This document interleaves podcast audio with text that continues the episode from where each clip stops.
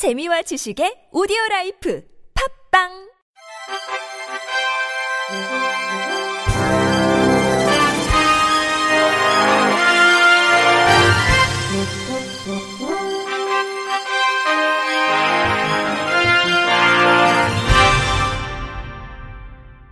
청취자 여러분 안녕하십니까? 11월 7일 수요일 KBRC 뉴스입니다. 한국시각장애인 연합회 시각장애인 편의시설 지원센터가 지난 6월부터 한 달간 서울시 성동도로사업소 관할 교차로 367개소, 총 1349개 횡단보도 점자블록, 볼라드 등을 현장 조사한 결과 대부분 부적정하게 설치된 것으로 드러났습니다. 조사 결과 점자블록의 경우 올바르게 설치된 것은 1349개 중 18.6%에 불과했으며 부적정하게 설치되거나 미설치된 곳이 81.4%로 나타났고 볼라드 322개 중 바르게 설치된 것은 단 10개인 3.1%였습니다. 또한 횡단보도의 장애물은 22.7%가 있었고 음향신호기 버튼 전면의 점형 블록은 22개인 1.6%였습니다. 연합회는 횡단보도의 보행 환경은 시각장애인의 생명과 직결된 것으로 횡단보도 이동 편의 및 안전을 보장하기 위해서는 지자체와 시설 운영기관의 보다 적극적인 대처가 필요하다고 강조했습니다. 한시련은 현장 조사 결과를 바탕으로 서울시에 부적정하게 설치된 곳의 개선을 요청할 예정입니다. 서울시가 무장애 관광 서비스 매뉴얼을 제작했습니다. 장애인 인권 향상과 차별 금지 등 포괄적 개념의 가이드라인은 기존에도 있었지만 관광 현장에서 실제 적용할 수 있는 관광약자 서비스 응대 방법을 제시한 구체적인 매뉴얼은 이번이 처음입니다. 무장애 관광 서비스 매뉴얼에는 관광약자들이 서울을 여행할 때 불편함이 없도록 관광 현장에서 서비스를 제공하는 종사자들이 인지해야 할 기본 예절과 상황별 응대법을 담았습니다. 무장애 관광 안내 시 지켜야 할 일반 원칙은 관광약자 당사자의 인권과 의견을 존중하는 인권 존중 원칙, 서비스 대상자 본인에게 직접 묻고 적절한 시기에 서비스를 제공하는 직접성 및 적시성 원칙, 관광약자라는 이유로 분리된 서비스를 제공하지 않는 분리 금지 원칙, 다양한 의사소통 수단과 서비스를 구비하는 의사소통 수단의 다양성 원칙, 의사소통을 위한 최소한의 장치를 포함하는 최소 설비의 원칙 등 다섯 가지로 구성됐습니다. 서울시는 매뉴얼을 관광 안내소, 숙박시설 등 주요 관광지 주변 편의시설 천여 곳에 배부하고 올해 안에 관광 종사자를 대상으로 찾아가는 교육을 시행할 예정입니다. 또 매뉴얼에 담긴 주요 내용을 총 5편의 동영상으로 제작해 온라인 매체를 통해 확산시킨다는 계획입니다. 광주광역시 교육청이 장애학생 인권 보호 정책을 대폭 강화한다고 밝혔습니다. 이번 조치는 최근 사회적 문제로 떠오른 특수학교 장애 학생 폭력 사건 등에 적극 대응해 꼼꼼한 폭력 예방 장치를 마련하고 특수학교 교육 여건도 함께 개선하기 위해 마련됐습니다.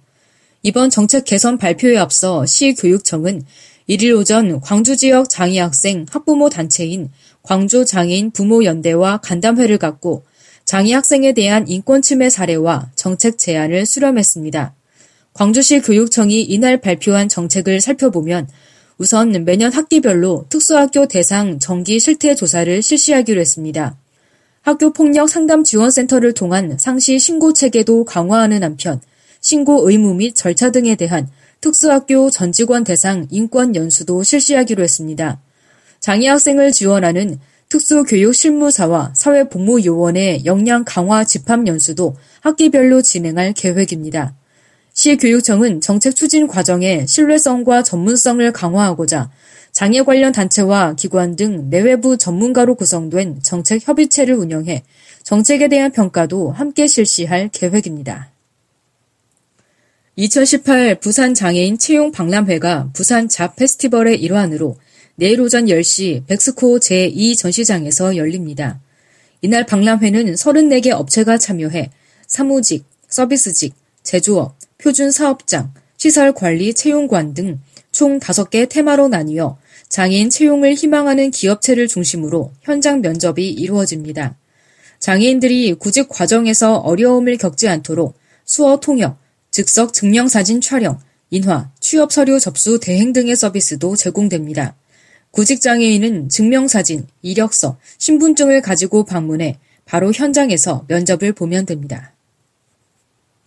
전남 모포시가 모포 소망복지재단 복지시설인 소망장애인 복지원에 복권기금 1억 5천만 원을 지원받아 나눔 숲을 조성했습니다.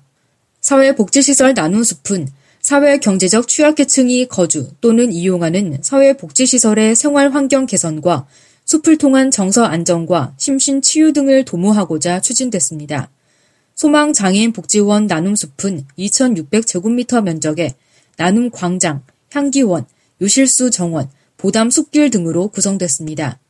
나눔 광장에는 야외 무대, 느티나무 그늘목, 야외 탁자, 액자 벤치 등을 설치했고 향기원과 유실수 정원에는 계절의 변화를 가까이서 느끼면서 다양한 체험과 학습이 가능하도록 목서, 매화, 살구, 자두, 꽃사과 등 열매가 열리는 수종을 식재했습니다.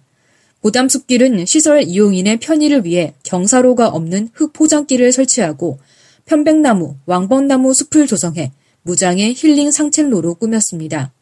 앞서 모포시는 지난 2013년부터 매년 모포 이랜드 노인복지관을 비롯해 동명영화원, 모포 아동원 등의 나눔숲을 조성한 바 있으며 올 연말까지 유달산 둘레 나눔길을 조성할 계획입니다. 충북 제천시는 법이 정한 기준을 채우지 못하고 있는 장애인 콜택시를 내년 중에 세대 증차하기로 했습니다.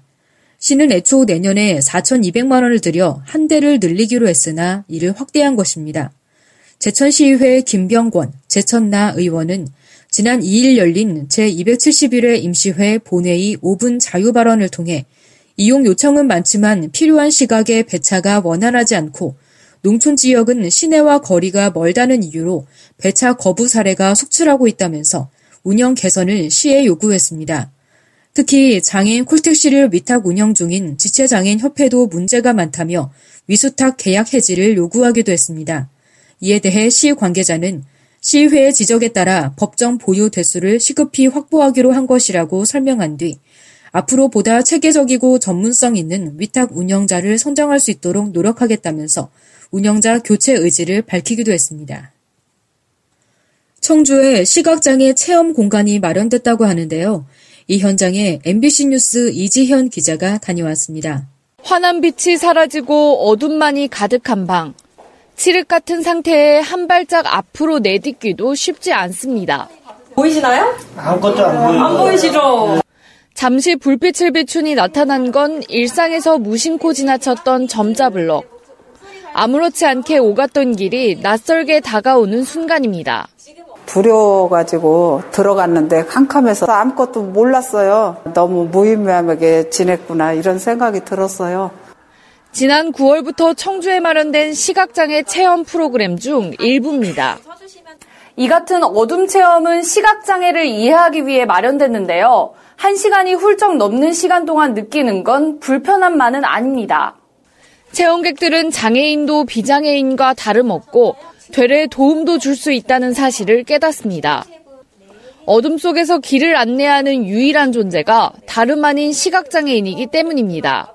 어려웠는데 조금 적응하면서 내비게이터 분께서 너무 안내를 잘해 주시고 인도를 잘해 주셔서 그다음부터는 좀 마음이 차분해졌고요.